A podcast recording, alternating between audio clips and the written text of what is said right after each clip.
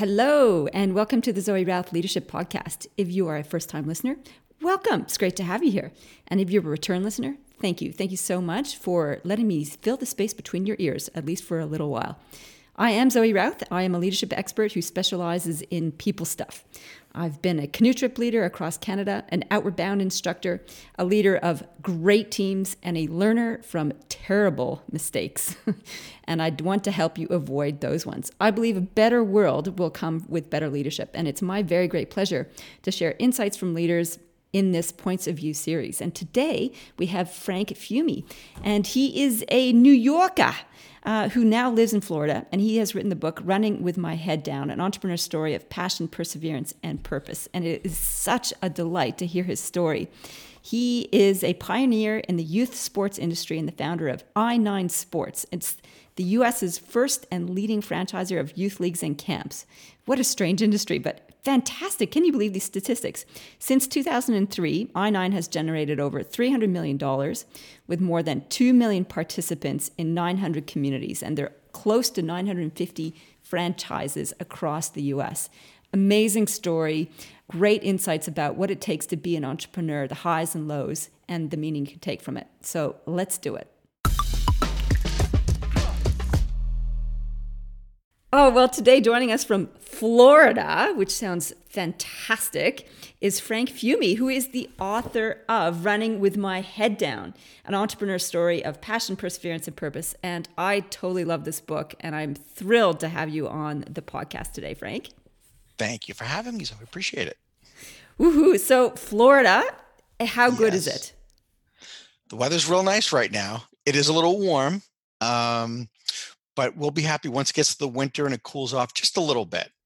It's been hot for a long time, so it'll be nice for a little bit of change. We don't get much of a much of a season here in the Tampa Bay area, but we go from hot to hotter. So we're looking to get back to hot. Yeah, I think that's why so many Canadians flock to Florida. They call them snow geese. So every winter, Canadians disappear to Florida to soak up the sunshine. Uh, yes. And I guess I'm a bit of a snow goose as well, being a Canadian who went to Australia, a bit further afield than Florida. you sure did. Yeah, yeah. Um, so let's talk about your story. Like, this was an amazing book. So the headline is like, you know, rags to riches story, a story of entrepreneurial success. And I, my experience of the book was quite a bit different.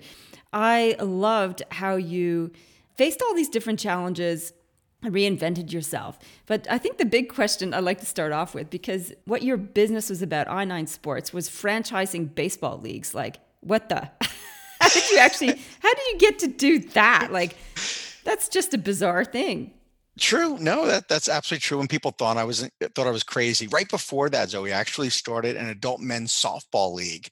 So during my years of, I was in medical sales when I got out of college, and on the weekends I was playing softball, just recreational softball with my college friends, and I saw these guys were running leagues. The leagues that we were playing in, they were pretty expensive to play in. They were so disorganized, and I thought this might be a business and uh, but it wasn't being run like a business but and sure enough, I found that it was so fragmented, and you know there were opportunities there despite how much quote unquote competition there was, and no availability of fields, and all the you know the stuff we hear about in any business. Right? There's always challenges and obstacles.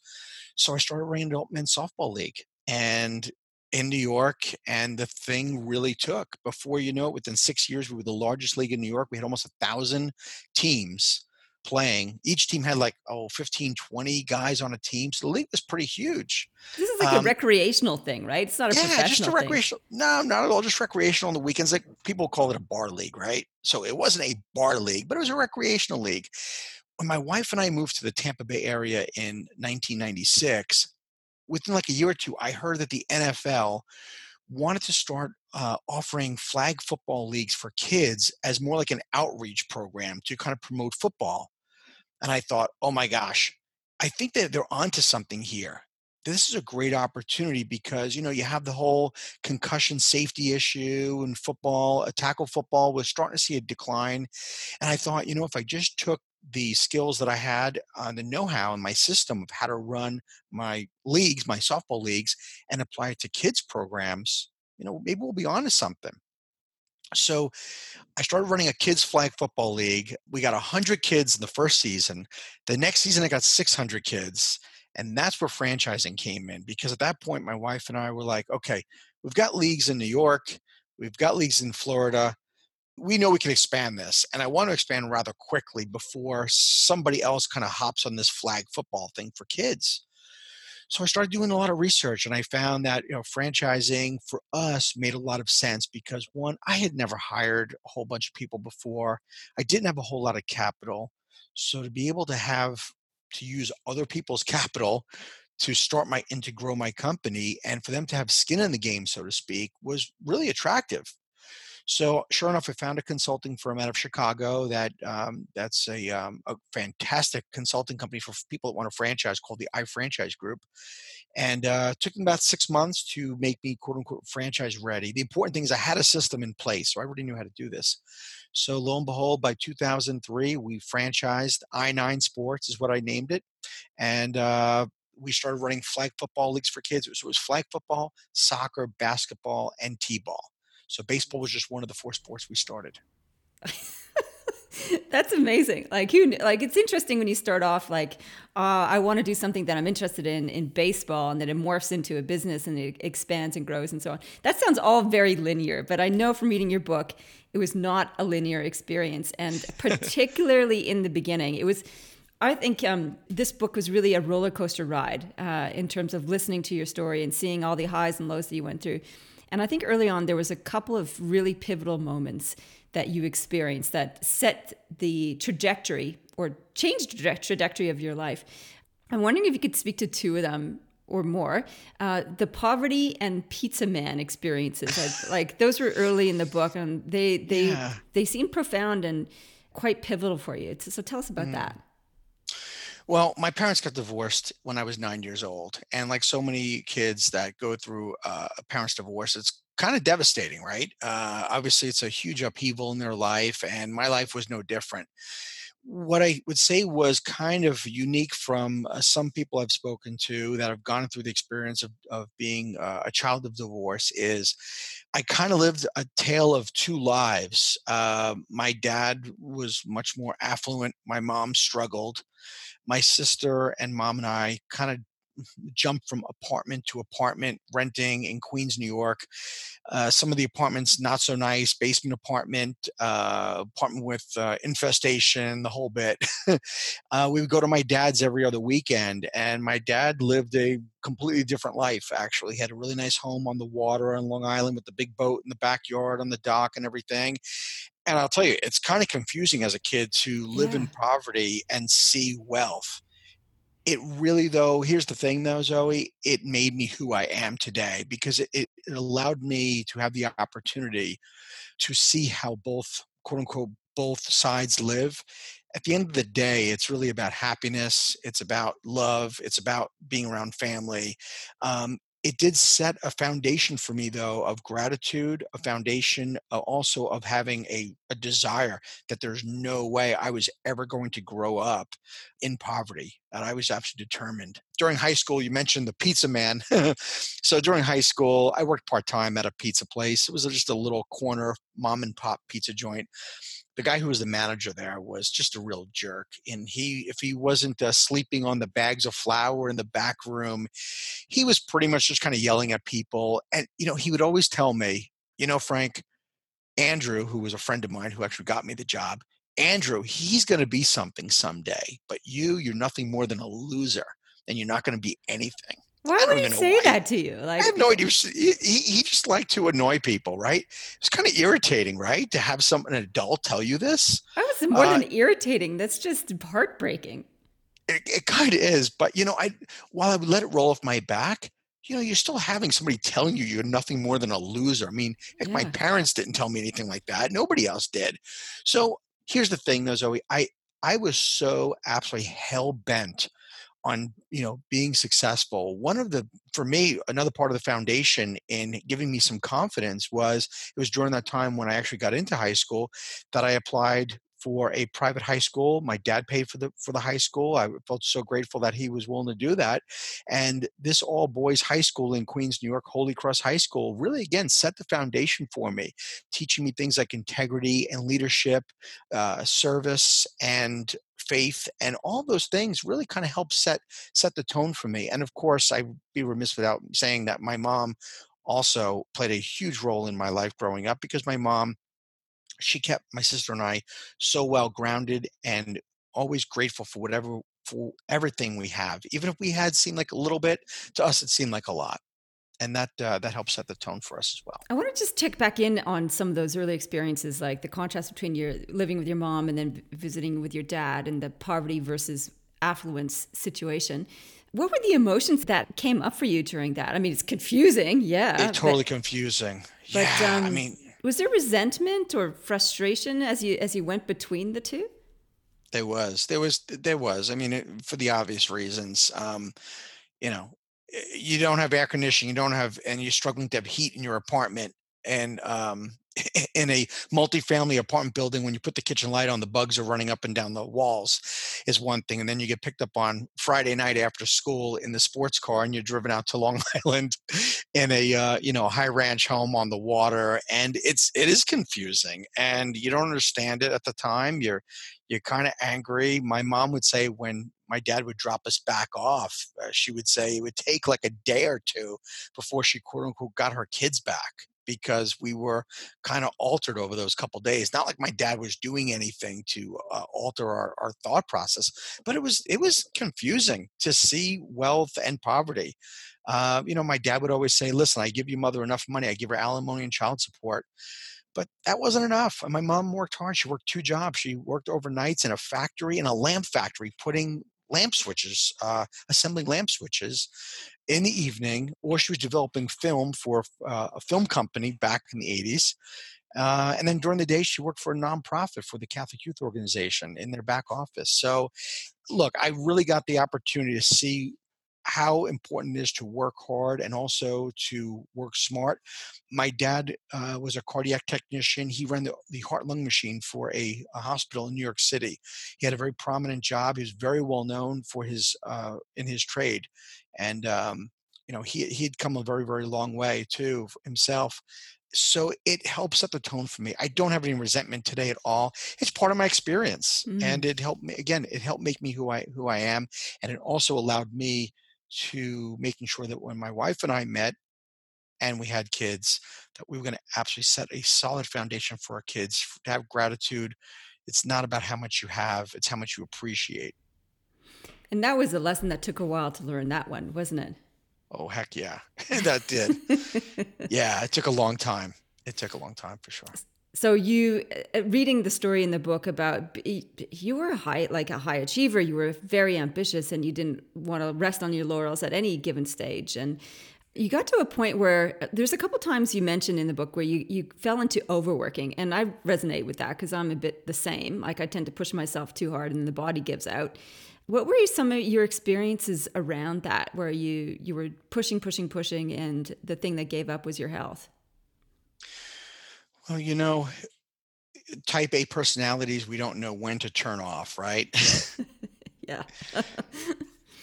Here's what happened for me. You know, again, when I got out of college, I first started working in medical sales. It wasn't my dream. Dad suggested that I go into medical sales for a lot of good reasons. You know, it was very, uh, it was very lucrative, but it wasn't my dream, and, and I was very unhappy in it. And when I started that adult men's softball league, and it wasn't making much money, I was so hungry to succeed, like there was no freaking way I was going to fail. And when you know you're running the softball league, it grows, you go through ups and downs, and then starting I9 Sports and franchising that concept. And again, that success was not a straight line. It was a zigzag with many highs and lows. I think the more lows you experience and you withstand them and you have the perseverance, like there's no way I'm giving up, it drives you harder when you come out of it. And that's what happened for me. And I got to the point, though, 2008 was a pivotal year for me, not really so much just because of the recession, but because of 2008, by then, I had been running I9 Sports for five ish, five years. And we had come out of a really steep low and we had turned the corner. But I was working so hard and I didn't have any other executive in my company. I was the pretty much I was the I was it, right? So our organization chart was pretty flatlined. It was me and then there was like everybody else.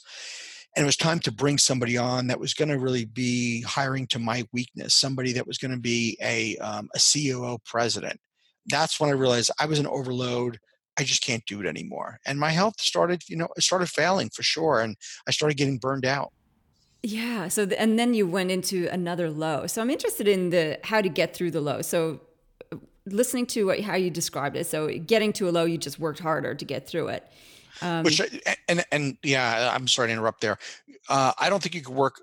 I, I don't think you could work through the low without making a change. So I'll tell you okay. really quick. Here's some of the things that I did to get through the low. I hired to my weakness. That's number one hire so many people hire the person that they just they like the person or they connect with them i knew i was the visionary for my business i knew i was somebody who had all the ideas i was also responsible for implementing them don't get me wrong but i'm not a systems and processes guy that's what i needed so really the way i got out of that burnout low was hiring to my weakness hiring brian who today is the ceo and chairman of i9 sports the second thing i realized too was that you know i would take these extra time off on the weekends. I would take off on Monday and thinking it's going to rejuvenate me, and it didn't. I would go on vacation with the family, maybe take a little extra vacation, thinking it's going to help me recover, and I'd come back, and it didn't excite me. And I realized it was more than just taking time off. I needed a better life balance. So, spending time with my wife and kids, dedicated time together, quality time, not me coming home and the first thing I do is putting opening the laptop on the kitchen counter, which is exactly what I used to do. And my mm-hmm. wife used to say, Can you just give me a couple of hours after the kids go to bed? You can go back on the computer all you need to. And unfortunately, it was the things I needed to do to get the business where it did. But having a life balance was second the third thing I would say is key for anybody watching this, if you're experiencing burnout or experiencing the low, is get around a peer group of people, whether it's the Entrepreneurs Organization, EO, or YPO, listening to podcasts like these, or getting a book or going to like a Tony Robbins, a personal development event. You got to be around a peer group of people, of other entrepreneurs that are going through what you're going through, because it'll resonate with them and with yourself. And you can really bounce, not just bounce ideas off of each other, but I think uh, in, in, in a nice way of putting misery loves company, you can really kind of you can get through with other people who have gotten to the other side. Like this podcast here, we're talking about how to get you know how to get on the other side of it. Uh, but don't feel like you're alone because a lot of uh, high achievers go through this. So that, that's an interesting one. So, in your group of entrepreneur, fellow entrepreneurs, there had been other people who'd been through those big lows and burnout and so on. So, did you learn? What did you learn from them? The biggest uh, takeaway I learned from them was I can't be everything uh, everything for everybody. That I needed to take my company seriously and start hiring not just to my weakness, but hiring to fulfill bigger roles in the company. So many of us, when we start our company, we start growing, we're afraid to make that big hire and make that big investment. We think, oh my gosh, how am I ever going to afford that VP person or that director position? And I've got to say that after now that I went through it, because I went through that same thing where I'm like, I can't afford it. You can't afford not to do it your company can only go so far, only as far as you can take it, which I got news for you, news for everybody. You can you're only one person and you can only work so many hours and you need to surround yourself with a great team of people. And that was the thing that I learned from people who had gone through this burnout experience was to me the burnout was the alarm bells going off. It was time to wake up realizing that I'm more than my business, right? I need to be healthy and my business is more than me. So if I truly, truly love my business, like I say I do, you give it what it needs. And what you give what it needs means you get out of your own way. You start hiring quality people. And when you hire quality people and you have a right strategy, your company grows, you could afford those people. Oh, that's such a good message. I needed to hear that for myself because we're in the middle of up leveling and hiring and it's I've been seriously just sitting in uh, worry about it. It's like, oh my God, am I going to be able to afford this? Like, are we going to be able to create the revenue that we need to support these people? But um, you're right. If you, you, can't grow without the support, otherwise you're just kind of on the treadmill. Um, and then, sorry, keep going. Yeah, I was going to say probably one of the best pieces of advice I ever gotten was when I needed to make a big hire. You know, it was a six figure hire, and I was so nervous about making this position hire. And I talked to a consultant friend of mine who had been in franchising for years. And he said to me, Frank, what are you so worried about? And I said, Joe, there's no way I could afford, I think it was like about $125,000 salary at the time. I said, there's no way I could afford it. He said, Frank, you're not paying the guy $125,000 up front. He said, look, six months in, if he's not performing, you paid $65,000, $60,000. You didn't pay 125. I was like, oh yeah. He goes, there's no way you're gonna let him let somebody go a whole year without performing. I had never thought of that. You know, I looked at the big salary and I'm like, how am I gonna afford that? But it's true. If somebody isn't working out, they're not going to stick around for a whole year. You're not going to allow it. So the key message was if you're going to make a hire, hire A people, hire a players. If you hire C players, you're going to get D level work. that's so true. At best. Yeah. Yeah. We're not hiring for C level players if you if you're going to take your company serious. So that's that was probably one of the best pieces of advice I had ever heard. Yeah, that and that's an excellent piece of advice. So um, the title of the book, Running with My Head Down, when I first saw that, I said, I'm like, that sounds really depressing and silly. Like, why would you run with your head down? And then you reveal in the book the story about where that title came from. And it was, again, another pivotal moment for you. Um, so I believe it was your dad who said, You're always just running with your head down. You're not really looking up and considering where you're going. And that sparked like this burning well, I experienced it as a burning rage in your book that catapulted you forward. So what what happened there? So it was look, when I was in college, I knew I loved sports. Sports was my life before growing up as a kid. I was super passionate about baseball. So not just watching on TV and playing and listening on the radio and playing little league, but I had board games. I created leagues. I was a kid who tore apart my backyard and turned it into a, a, a wiffle ball uh, field and created leagues out of that. I was like addicted to baseball, but sports was my life. And when I got to college and I learned that there was a major for sports management, I said to my dad, Oh my gosh, dad, I can't believe this. There's a degree for sports management. And my college had internships with all the professional teams in New York City uh, for baseball, football, basketball, hockey. And I'm thinking, this is for me. My dad looked into it. He goes, Let me look into it. And he calls me back the next day and he goes, You don't want to do it. And I said, Why not? And he said, I have a friend who's a former kicker for the New York Jets. And he said, the only people that ever get a job in pro sports are former professional athletes. And if you take that major, you're going to get out of school, you're going to get a job, and you can be nothing more than an elementary school teacher making $17,000 a year. So I listened to him. He scared me. Yeah. That's then a really low salary. 17,000 yeah, right. a year. Wow, my God. So then I after um, I graduate with a bachelor's degree in business management, I thought, you know what? I love sports so much. You can see like my purpose is coming back, right? This whole passion for sports. And I decide, you know what? Maybe sports, go to law school for sports management, uh, become a sports agent. So once again, I take the testing.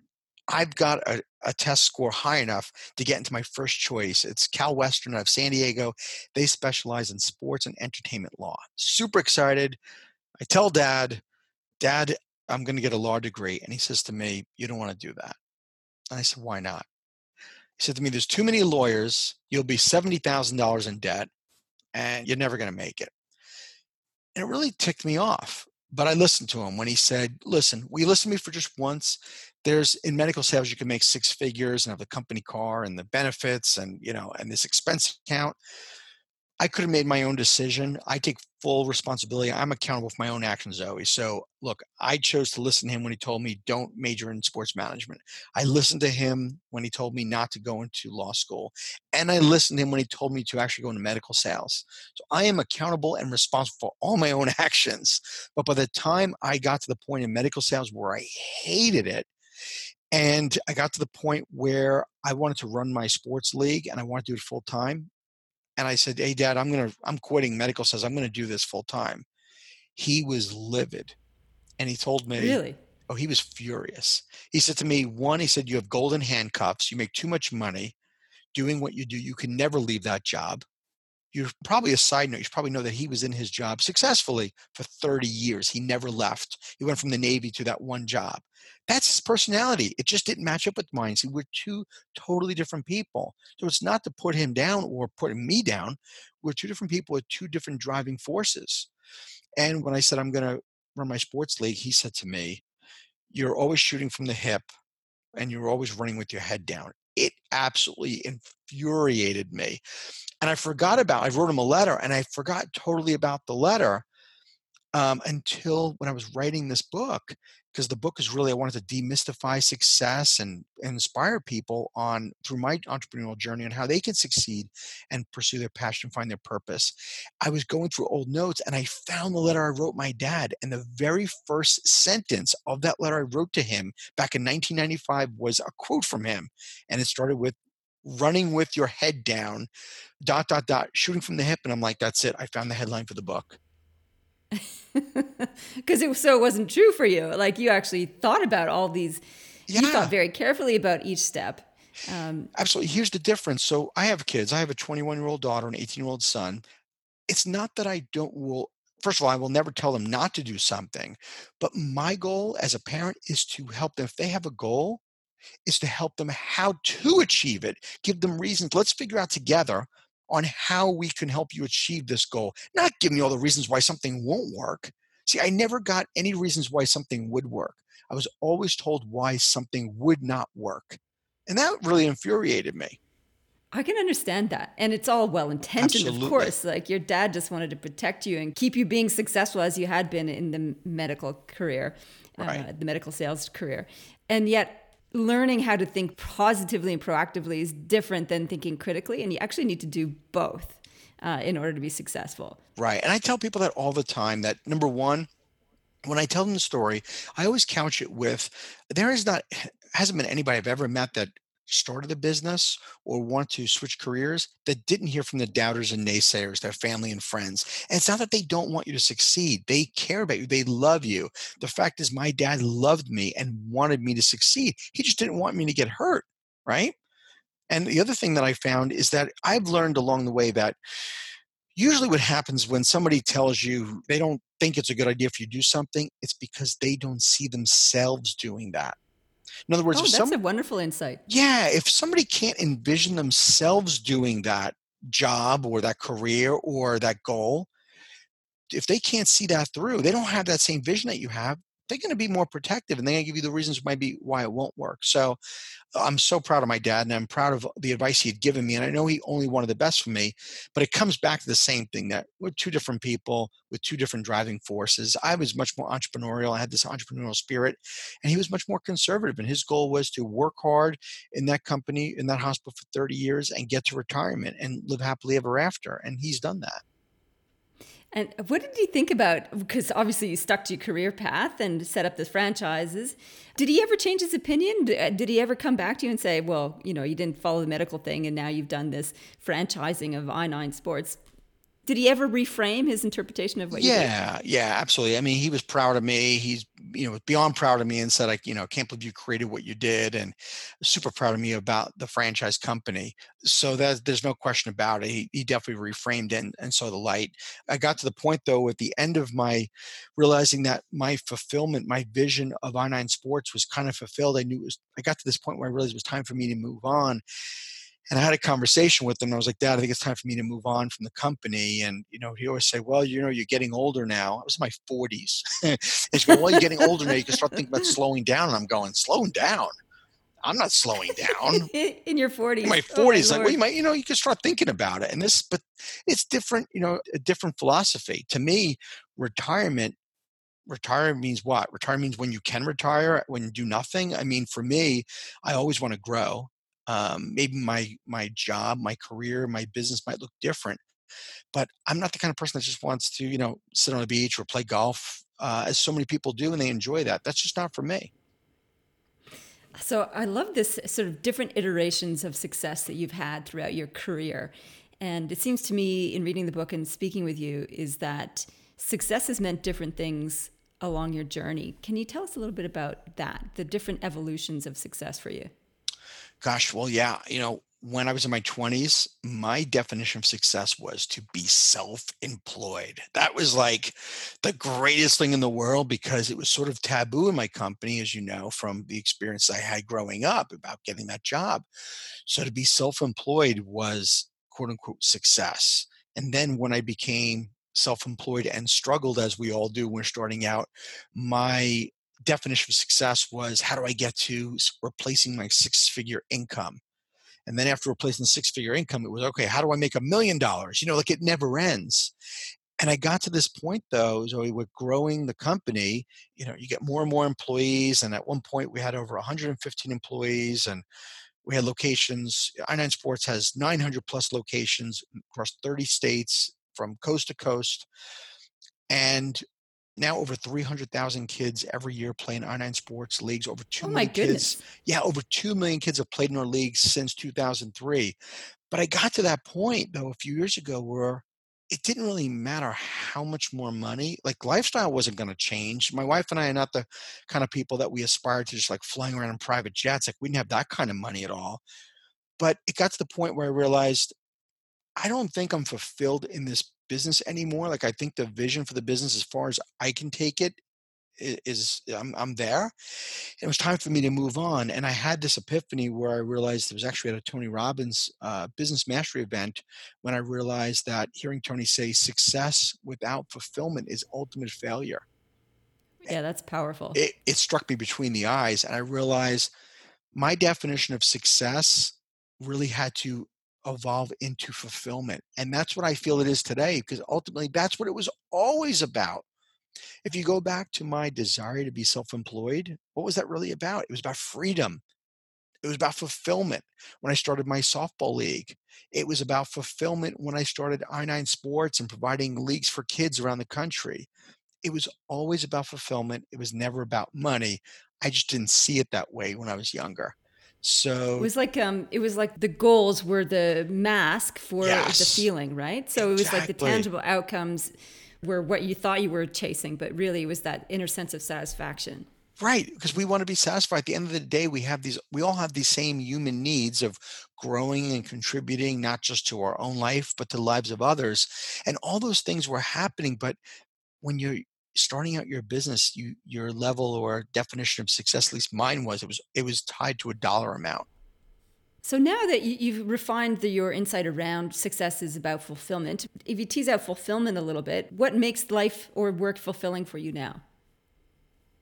Um, well, I feel like I, I, my goal or my what makes me fulfilling is to inspire others. So I like to say that I want to use my goal, my purpose today is to use like my creativity, and my enthusiasm to inspire others to live a happy and fulfilling life because I have had the good fortune now of going through those highs and lows as a kid and starting the business and dealing with the doubters and naysayers and growing it all the way through. And through that, I want to use creativity, whether it's through writing of my book, through public speaking, through being a, a guest of yours here on this podcast, through all these type of, of vehicles that I hope to inspire others. So that's how it's evolved for me. Yeah, that's quite a different machinations. And before we started the recording, we were talking about the, you know, reaching the pinnacle of the mountain and going, "Is this it?" Uh, and you had an experience at least once around that in your business, and that was kind of what we've been talking about. You reached that kind of pinnacle, like I've, you know, got all these accolades and all this traction and all this growth, and it's you hit this point where what next? Yeah, like like that's it. Like is that what it's all about? When you get to the top, and the top for everybody is a little bit different. For me, the top at one point was I wanted to get to a thousand franchise locations. I don't know why I came up with a thousand. It was a number that popped in my head. I guess it sounded good. The fact is, that by 2007, we had hit 100 franchise locations nationwide. And less than 10% of the entire franchise industry hits 100 locations. When we think of mm. franchising, we always think of the McDonald's of the world and Subways and Dunkin' Donuts and those, but there's 4,500 or so US franchise companies. In fact, franchising is very popular in, in Australia as well, as I know. And that model, as much as they're out there, not a lot of them hit 100 locations. Well, I had this aspiration of hitting a thousand, and we're close now. We're we're over 900. I think we're about 950 or so.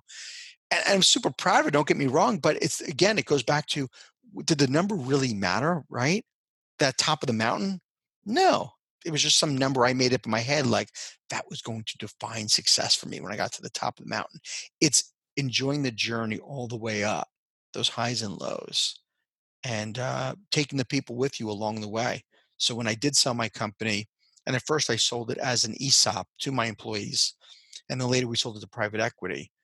It was an amazing feeling to share in the profit with my employees, the people who got me here because I certainly didn't get there on my own. It was having an outstanding team of eight players that helped me get there and to share in some in some cases i mean we're talking life-changing money for a bunch of people that um, it was incredibly gratifying to go out like that that's an that's an enormous shift in worldview and perspective to go from like, yeah, let's meet these targets and climb this mountain and hit these goals and get these numbers. Like that, it's a different sense of energy, isn't it? It's like that push and that drive and that, and there's something there's something very energizing about it. It's the energy of friction, though. It's like it's a battle to overcome, and then right. with this shift of like, it's not just about hitting those things. It's about enjoyment and enjoying the journey and and savoring it and savoring the people around you and saving the family it's a completely different kind of energy that you've that you're experiencing in those two different worldviews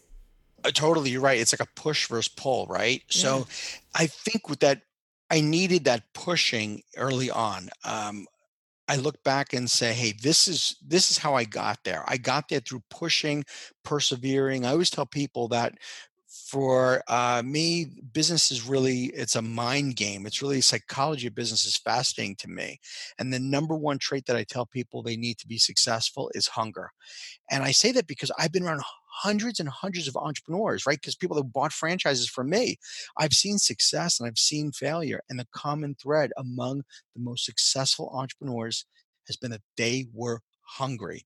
They had this mentality they refused to give up they wanted to win um, they were willing to do whatever it took. The second thing was resilience. So having that flexibility, you know, it's not just saying, hey, I'm not going to quit. In some cases, you have to, as I like to say, appropriately quit, like changing your business model or evolving. Like I quit ABA, the softball league, right? I sold that business to start I9 Sports. To me, that was appropriate quitting versus giving up that business.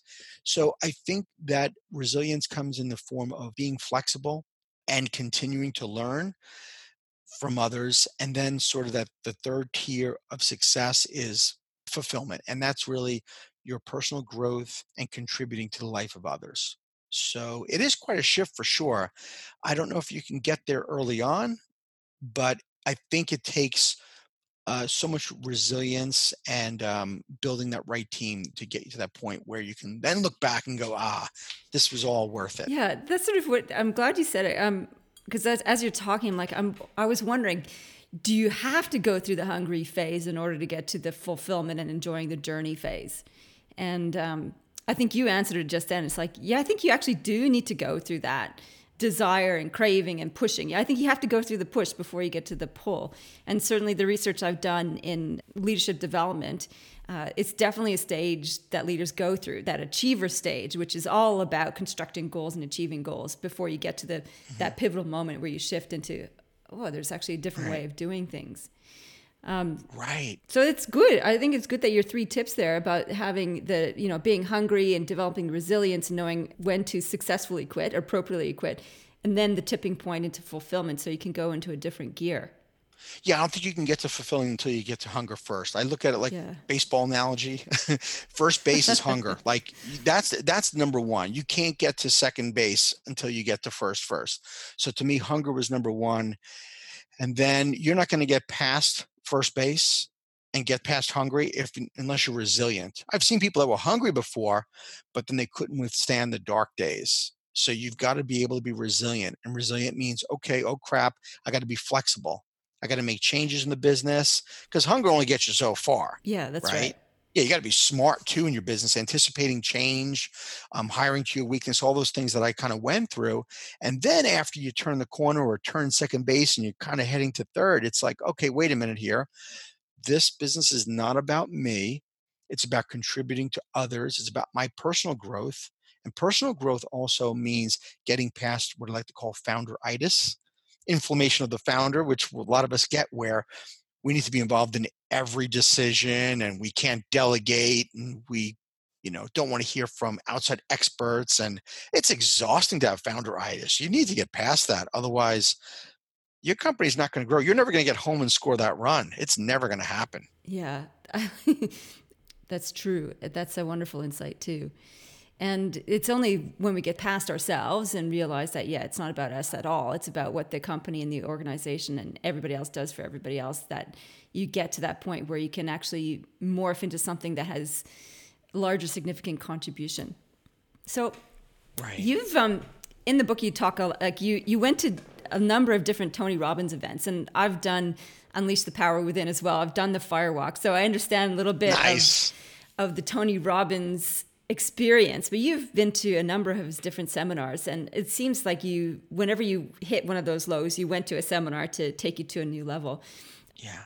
How has that been important to you? Like, what was the experience like for you in each of those pivotal transitions?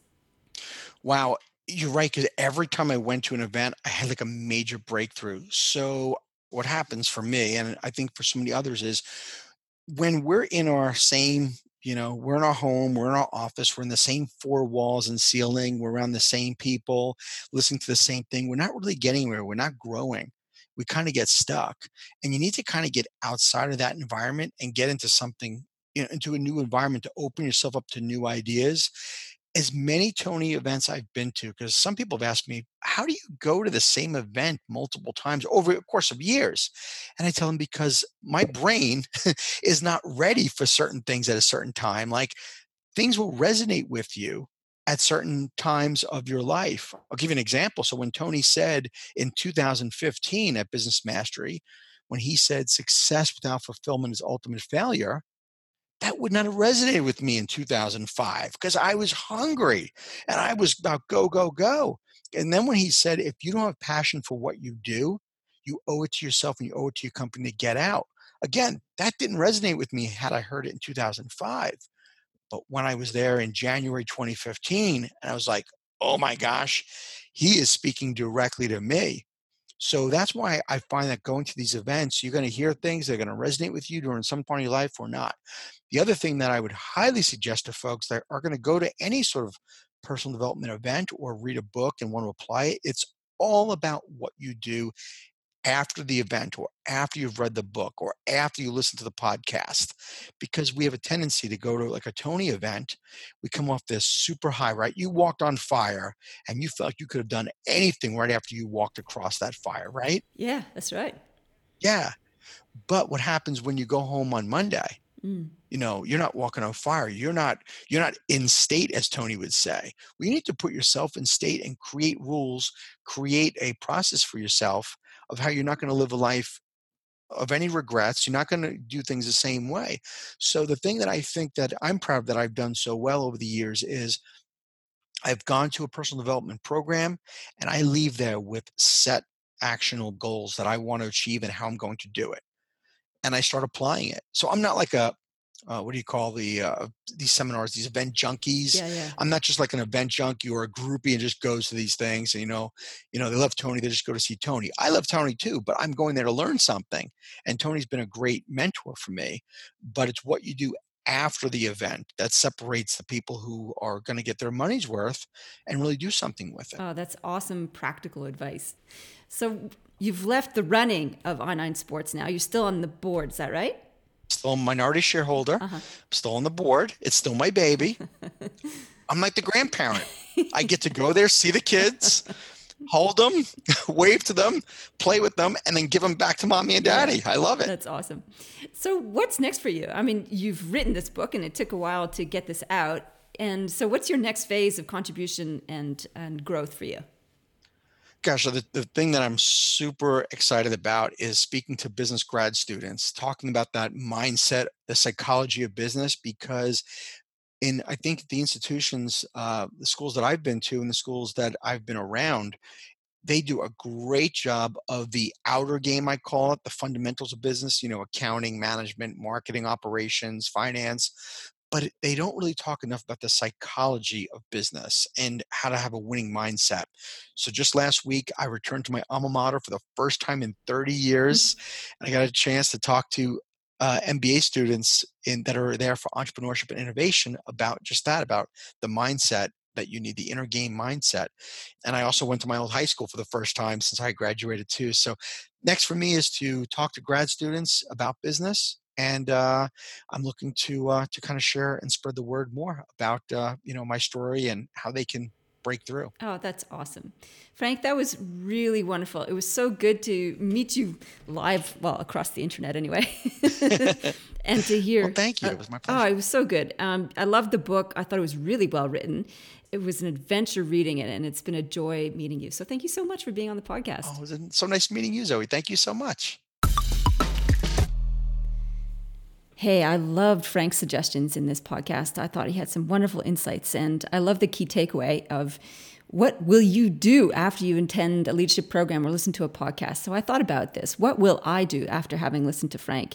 And I think one of his suggestions was to hire for your weakness, which is good because I'm going through that process right now. We are expanding our team and it makes me nervous and excited. So that was really good advice. The next one is to redefine success. How are you currently defining success and is that working for you? Can you expand it so that you are enjoying the journey as well as the destination? That it's the climb up the mountain as well as the view from the height that is important.